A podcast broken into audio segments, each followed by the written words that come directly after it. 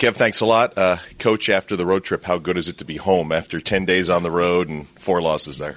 Um, it feels great. Um, it's like we haven't been home forever. And um, I think playing two out of the last 14 games on the road.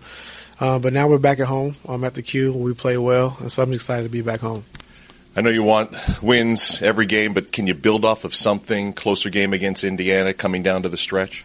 Yeah, I thought defensively we were really good. I thought um, in that first half, offensively, we played with pace, um, moved the basketball, got open shots, and I thought the start of the third quarter really hurt us. Like just then we started walking around, holding the ball, and um, they took advantage of that. So we just got to play through the game for 48 minutes.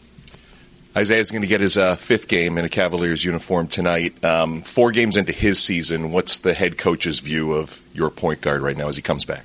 Um, it's going to be ups and downs. You know, he had two good games early, and I just told him that, you know, a person who's been through it, you know, being out 10 months, that you're gonna have some games where you just don't feel the basketball. You don't, you can't read situations. You can't shoot the ball. Can't feel the ball, and it's gonna happen. So you know he getting he's get he gets frustrated at times because you know he's a great player, and you know when you struggle like that, sometimes you get frustrated. But it's just part of the game. So I feel good about him. I feel good about the pace, and he's gonna be fine.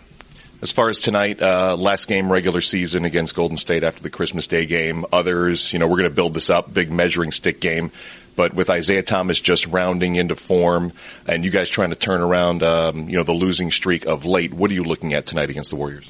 Um, I just think defensively, I think transition wise, they're number one team in transition, so we got to get back. But just moving the basketball, moving bodies, and attacking. And I think, you know, once we get back to doing that, and um, I think we'll be fine. I know Kevin Durant had 25 on Christmas, but it took 19 shots. Did you like the way LeBron, Crowder, um, and I think Jeff Green on him as well, did in that game? I, I thought he did a really good job. You know, um, LeBron's played him before, but, you know, a game of that magnitude on Christmas, you know, with Durant, I thought Jae Crowder and Jeff Green, you know, really were physical with him, really got into him, and um, made him make field goals and not free throws. And we did a good job with that. So um, tonight, it's got to be the same way, being physical, staying on his body, and just making it tough for him.